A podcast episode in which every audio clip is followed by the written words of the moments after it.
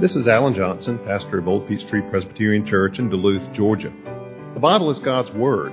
It describes itself as living and active, sharper than any two edged sword. Therefore, any encounter with the Bible is a momentous thing because it never leaves us unchanged. My prayer for you as you hear this message is that the Holy Spirit will use it in your life to inform your mind, to feed your soul, and to help you grow in your faith in Christ. Please turn with me in your Bibles to 1 Peter chapter 4. 1 Peter chapter 4. We continue our studies in 1 Peter this morning, chapter 4, looking at verses 12 through 19.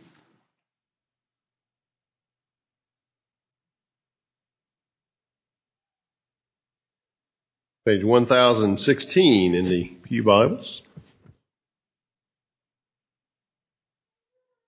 Hear the word of God. Beloved, do not be surprised at the fiery trial when it comes upon you to test you, as though something strange were happening to you. But rejoice insofar as you share Christ's sufferings, that you may also rejoice and be glad when his glory is revealed. If you are insulted for the name of Christ, you are blessed because the Spirit of glory and of God rests upon you. But let none of you suffer as a murderer or thief or an evildoer or as a meddler. Yet if anyone suffers as a Christian, let him not be ashamed, but let him glorify God in that name. For it is time for judgment to begin at the household of God. And if it begins with us, what will be the outcome for those who do not obey the gospel of God? And if the righteous is scarcely saved, what will become of the ungodly and the sinner? Therefore, let those who suffer according to God's will entrust their souls to a faithful Creator while doing good. We give thanks to the Lord for His holy word. Let's pray. Father, thank you for the scriptures which are able to make us wise for salvation. And Lord, as we study this portion of your word this morning, we pray for the light of your spirit, the leading of your spirit to an understanding of these words that will equip us to live for you, to bring glory to you this week. For we pray it in Jesus' name. Amen. Peter addresses other things in his letter besides the whole theme of suffering, uh, of opposition. And yet, he keeps coming back to that thing. As we've seen before, uh, he's spoken of this earlier in chapter 2 and chapter 3, and now here again in chapter 4, and he'll refer to it some more in chapter 5. Now, for some of us, most of us, maybe all of us, all of this talk of opposition, of persecution, uh, has a bit of an air of unreality to it. In some ways, that's a blessing. In other ways, it's not, because the reality for most Christians throughout most of church history, including much of the world today, is that to be a believer in Christ, to be a, a follower of Christ, entails a cost. And some of you perhaps have experienced that uh, pushback from the world to some degree. I don't know that any of us have experienced what Peter would describe as a fiery trial, uh, but there certainly have been brothers and sisters in Christ who uh, literally have uh, experienced a fiery trial and being burned, uh, and that sort of thing, uh, or fiery in a more metaphorical sense. Uh, however, in our case, in our nation, that may increasingly be the case for us. Uh, not so much because we're Christians, but because we claim Christ is the only way.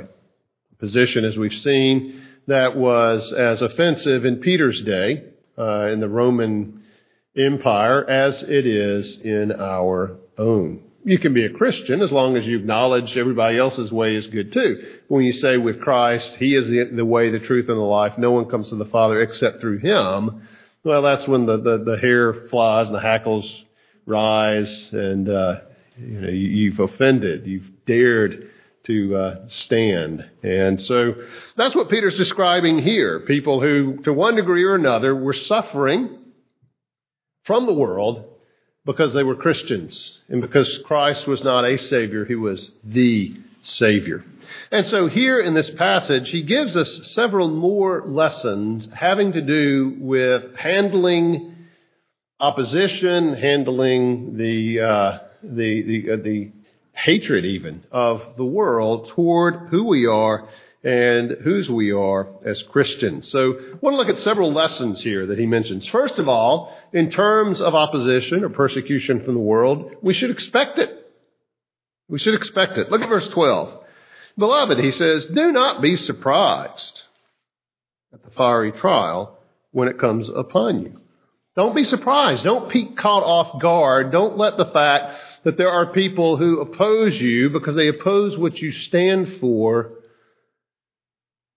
because they oppose the one whom you stand for, don't let that catch you off guard. Don't, don't scratch your head and say, well, you know, I'm, I'm a nice person. What have I ever done to hurt anybody? Why would they react that way toward me? Don't, don't let that catch you by surprise. Now, normally that would be a surprise in a perfect world, in, a, in an unfallen world, which in the scriptures lasts us all the way up until the first few verses of Genesis 3. Uh, then, yes, it would be unusual. But we don't live in a perfect, unfallen world. We live in a very imperfect, fallen world, a world in rebellion against God, a world that, uh, as, as Paul says, has a mind that is enmity toward God, just by nature hostile toward God. They murdered Christ. Don't be surprised when they don't like seeing Christ in you. Uh, that's normal for this world. We should not be surprised, and especially we who perhaps don't experience this as a day in and day out kind of thing. When it does come, we shouldn't be surprised. We should not be caught off guard. And notice what, what uh, Peter says about it here. Don't be surprised at it. One, because of the nature of the world, and two, because of God's concerns for you. When it comes upon you to test you, as though something strange were happening to you. We should expect it, one, because of the nature of the world we live in. It is fallen. It is by nature in opposition to Christ. It wants to be its own God. It wants to go its own way. The convenient thing about the idols of the world is that people basically can control them. You know, the idol is a symbol basically for their own desires to be God. They can control the idol. and make it what they want.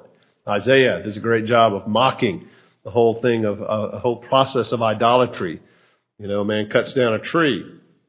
Part of it he uses for firewood, the other part he carves into a god and worships it. But it's a very controllable God. He made it. He made the God in his own image. And that's true whether it's actually a piece of wood or a construct in the mind. But you see, with the living God, he doesn't give us that option. He says, you, will, you are to be conformed to me. You are to be like me, and you will be accountable if you're not. But that's just part of it we shouldn't be surprised also because God does bring trials into our lives and afflictions of various kind, including persecution, to test, to evaluate, to determine the reality of, just as gold is tested or gold can be refined. So the Lord brings these things into our life, allows these things to come into our lives in order to test. There's nothing quite like a fiery trial, to use Peter's terms, to sift out the chaff from the wheat. Who really belongs to the Lord? Well, no one's going to suffer much inconvenience or pain for a Jesus they don't truly believe in and follow and love. To test the genuineness of your faith, to test the maturity. And may, your faith may be real, but how mature are you in it? How strong are you in it? You see, these kinds of things, uh, these trials, fiery trials, or even not quite so grim as that, uh, have a way of exposing and testing and evaluating. And so we can expect it because of the nature of the world. We can expect it because God's purpose is for us to try us, to test us, to expose our weakness, to show us our own, uh, our own immaturity, and to help us to grow by them. So Peter says, you know, don't be surprised as though something strange were happening to you. Don't let it catch you off guard. So that's the first lesson that Peter has to say to, the, to them and to us. The second lesson that he has to say here is that we should rejoice in it. That seems sort of strange. Uh, and yet that's exactly what he says. Look at verse 13. Don't be caught off guard, don't be surprised, but by contrast, rejoice. Now, not rejoicing because of it, but notice what he says rejoice insofar as you share Christ's sufferings. It's the first reason we rejoice in it. We identify with Christ. We're not above our master. You know, it would be nice if we could say, well, we have a suffering Savior. We have a Savior who went to the cross, but He considers us above that. We're better than that. Uh, I shouldn't have to suffer at all, even though I have a Savior who came for me and suffered completely, suffered untold agonies. Eh, but why should I have to suffer? You see, when we suffer, for the name of Christ, for the sake of Christ, we are identifying with Christ and being identified with Christ in his suffering. That's something we rejoice over, dear friends, not to lament.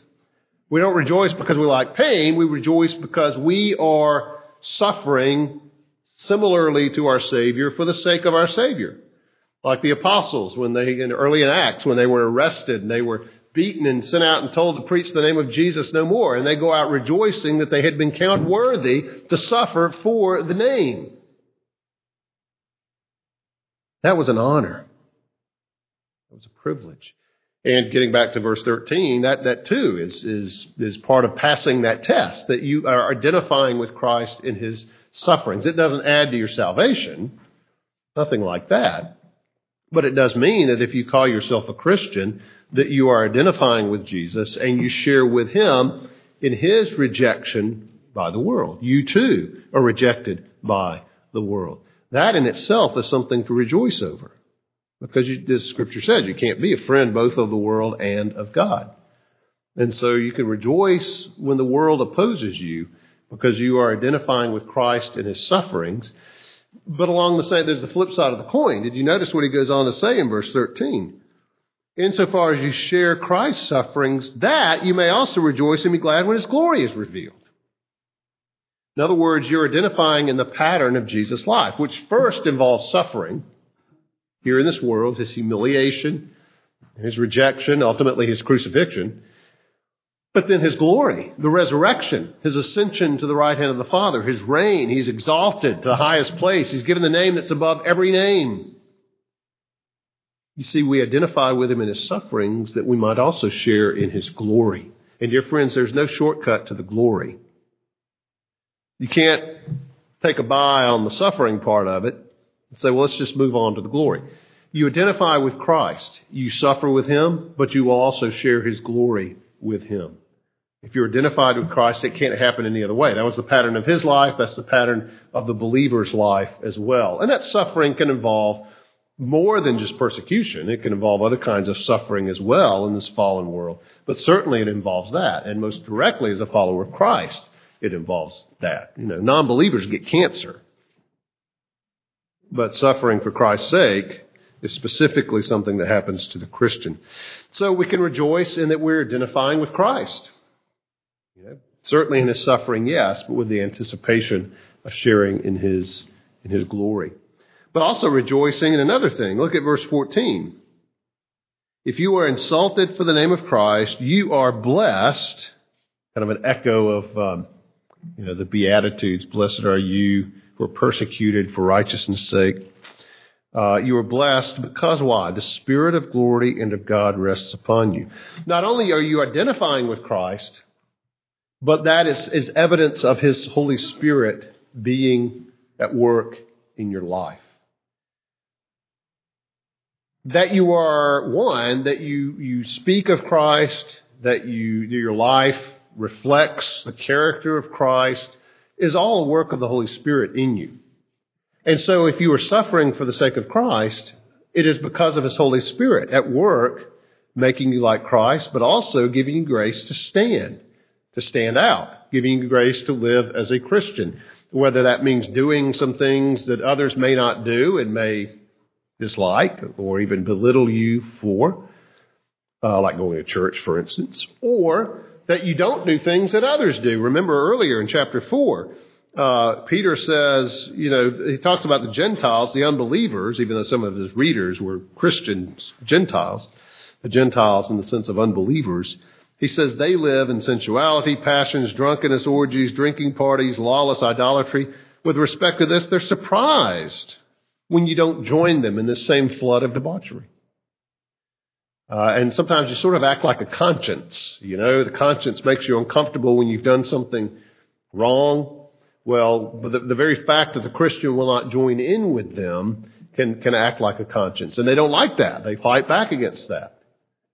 And so that's what, what he is saying here. When this happens, you're blessed because that's evidence of the Spirit of glory. The Spirit of God rests upon you.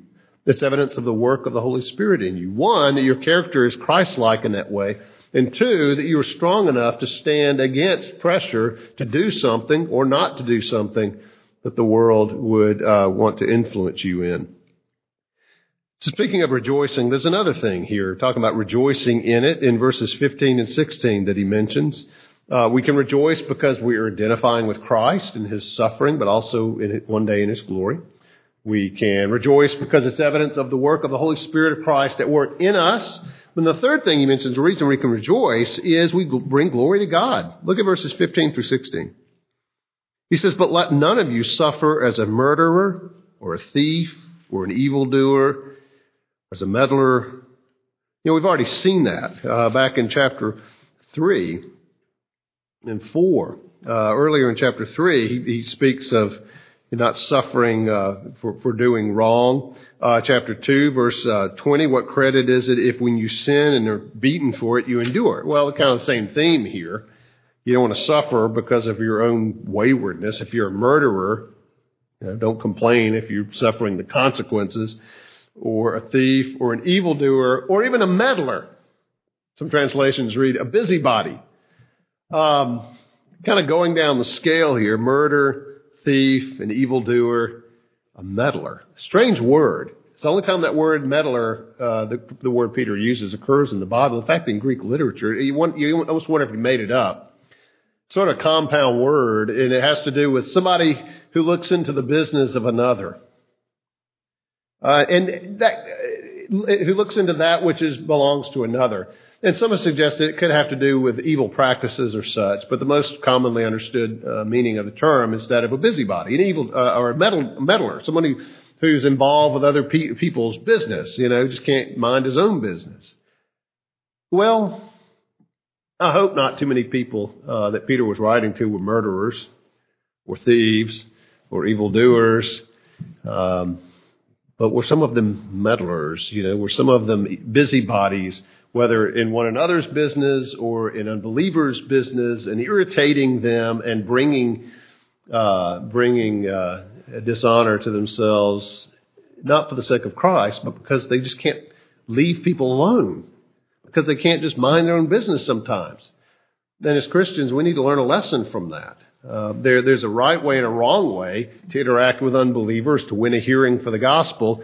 And being a meddler in their business, you know, isn't the way to do it. And so Peter's talking about that there. Well, don't, don't suffer for these flaws that are in you. Verse 16, yet if anyone suffers as a Christian, let him not be ashamed, but let him glorify God in that name. We can rejoice in it because that's an opportunity to glorify God. Uh, just like Peter, John did, you know, to give thanks, they were counted worthy to suffer for the name but not because of our own foolishness. And so these are some reasons to rejoice. Is it painful? Yes. Is it fun? No. We wish we could move beyond it? Absolutely. However, some things to rejoice about in it. Identifying with Christ. It's evidence of the work of the Holy Spirit in you.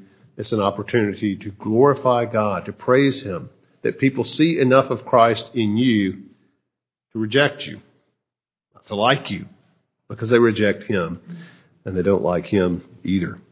So the two lessons so far. One, we should expect it. We shouldn't think it's some strange thing that the world rejects us for Christ's sake. Two, we can rejoice in it for the reasons that Peter mentions. There's a third lesson that he has here for us uh, in terms of this. And it's a pretty dire one. And that is to consider the alternative. Consider the alternative. Notice what he says in verses 17 and 18. It's time for judgment to begin at the household of God. And if it begins with us, what will be the outcome for those who do not obey the gospel of God? That's a little bit of a difficult statement. It's time for judgment to begin at the household of God. Wait a minute. Didn't Jesus pay for our sins? Hasn't judgment day for the Christian essentially come and gone in terms of our eternal destiny? Yes, it has. But what Peter is drawing on here is teaching from the Old Testament that we do see carry into the New, that in terms of sifting, in terms of discipline, in terms of chastening, in terms often of affliction in this world, it starts with the people of God. Let me give you just one example. There's a couple of passages. We won't look at all, at, at all of them, but uh, look at one of them. And that's uh, Malachi, last book of the Old Testament. Malachi chapter 3.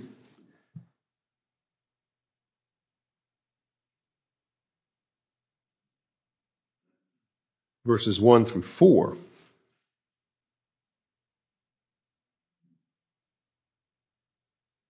Malachi 3, beginning in verse 1. Behold, I send my messenger, and he will prepare the way before me.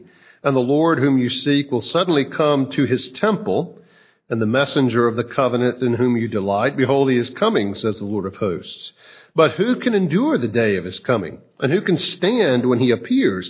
For he is like a refiner's fire, and like fuller's soap. He will sit as a refiner and purifier of silver, and he will purify the sons of Levi and refine them like gold and silver, and they will bring offerings in righteousness to the Lord. Then the offering of Judah and Jerusalem will be pleasing to the Lord as in the days of old and in former years. Now the reference, if you're taking notes, you want to write it down, is Ezekiel 9, verses 1 through 6.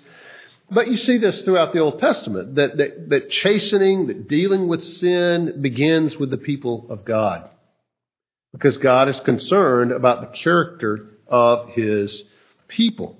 Now, you move into the New Testament, you think of passages like uh, Hebrews 12, where it says those whom God, you know, who, who belong to God, he disciplines as sons. What son is there who is not disciplined? You know, any, any good parent disciplines his children. Well, God disciplines his own children, which is not an expression of his displeasure, but of his love that He loves you too much to allow sin to go on in your life. He loves you too much to allow you to just go your own way. And so, yes, as a child of God, you experience His chastening, His discipline, His humbling, His correction. He's chiseling you into the image of Christ, and sometimes those chisel blows can be painful. That's what Peter's saying here.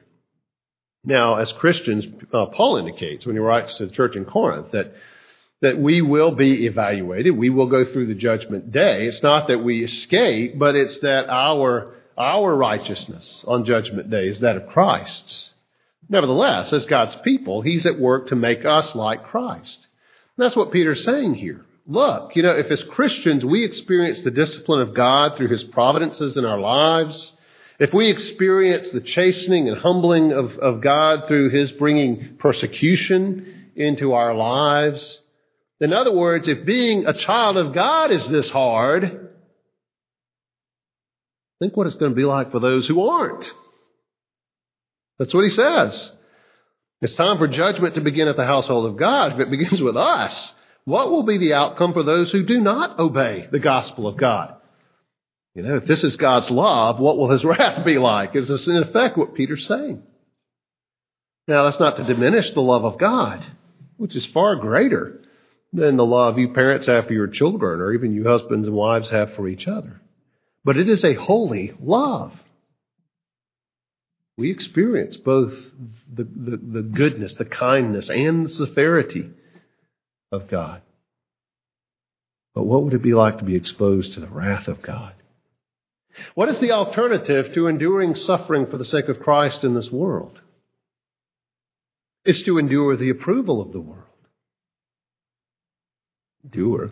It's to enjoy the approval of the world. It's to have the, uh, the commendation of the world.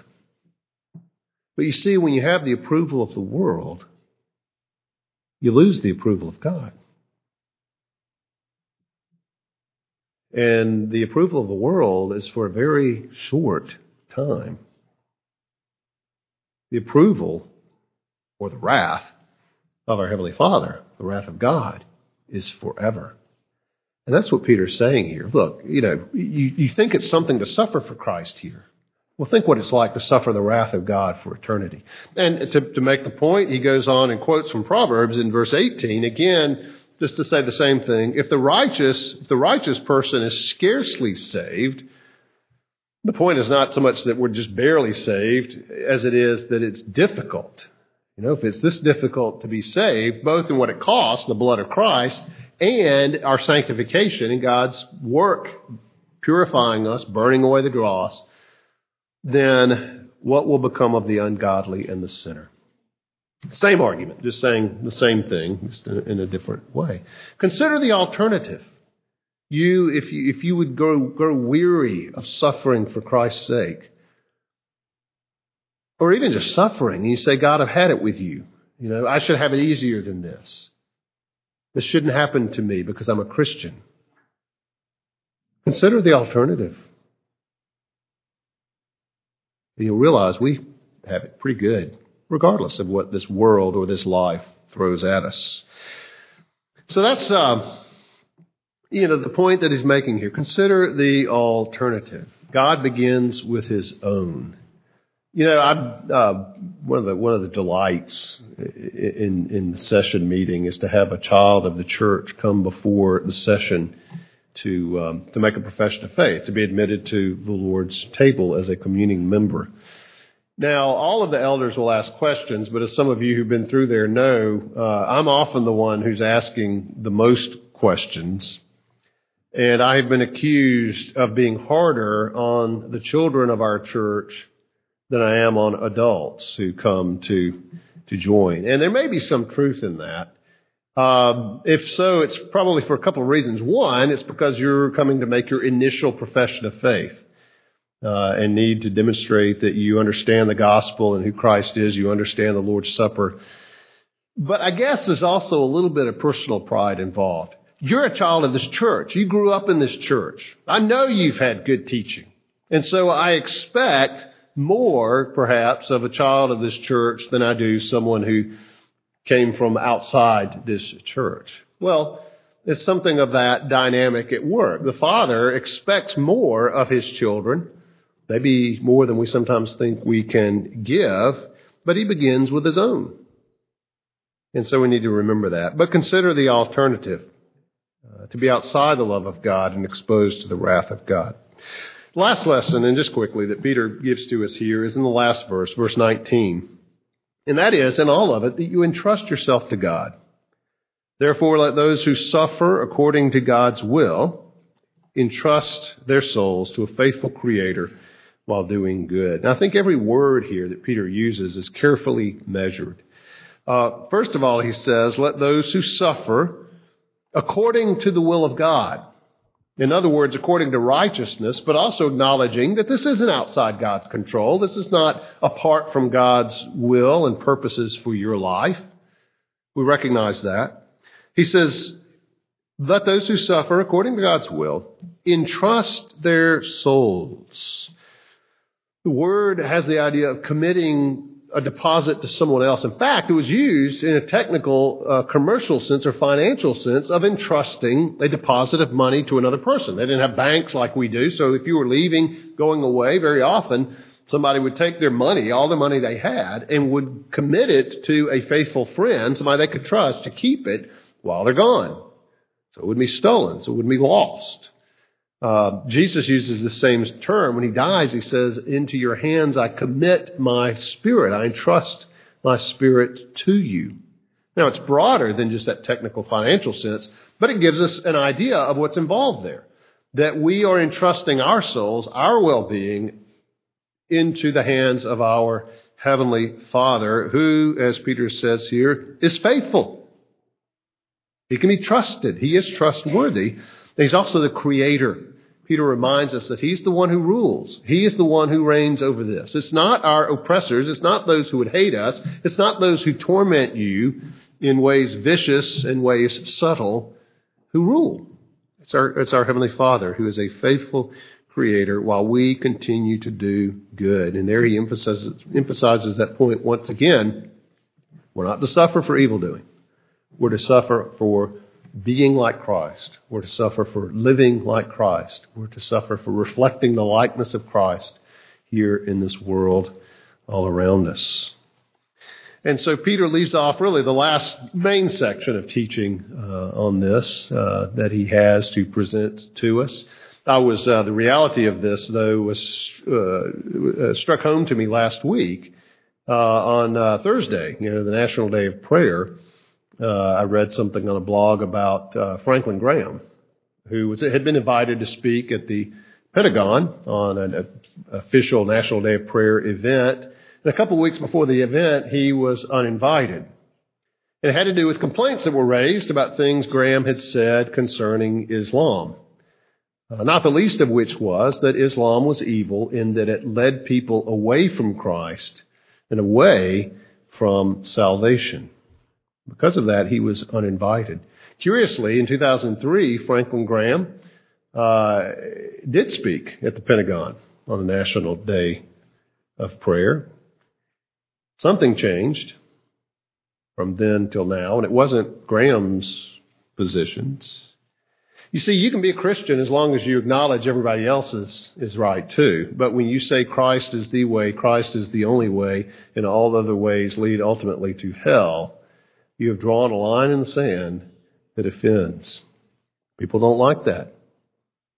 And that's why Peter says here, do not be surprised when a fiery trial comes to you. How do we respond? Well, we respond with the love and the grace of Christ toward those who persecute us, and we respond, as he says, by entrusting ourselves to a faithful Creator while we continue to do good. Let's pray. Father, we thank you that we do have a faithful Creator. We have a strong Redeemer. And Lord Jesus, we know there's nothing in this world that we could suffer that you did not suffer equal or worse. And Lord, we thank you. We pray, Father, that we would not eh, see ourselves somehow as exempt. Lord, we identify with a crucified Messiah. Give us grace to be willing to live crucified lives. But Father, we pray that you would spare us. We do pray for peace. We pray for freedom from persecution. But Father, if and when that comes, we pray for grace to respond like Christ and to respond as your people have done so well over the years. We ask it in Jesus' name. Amen.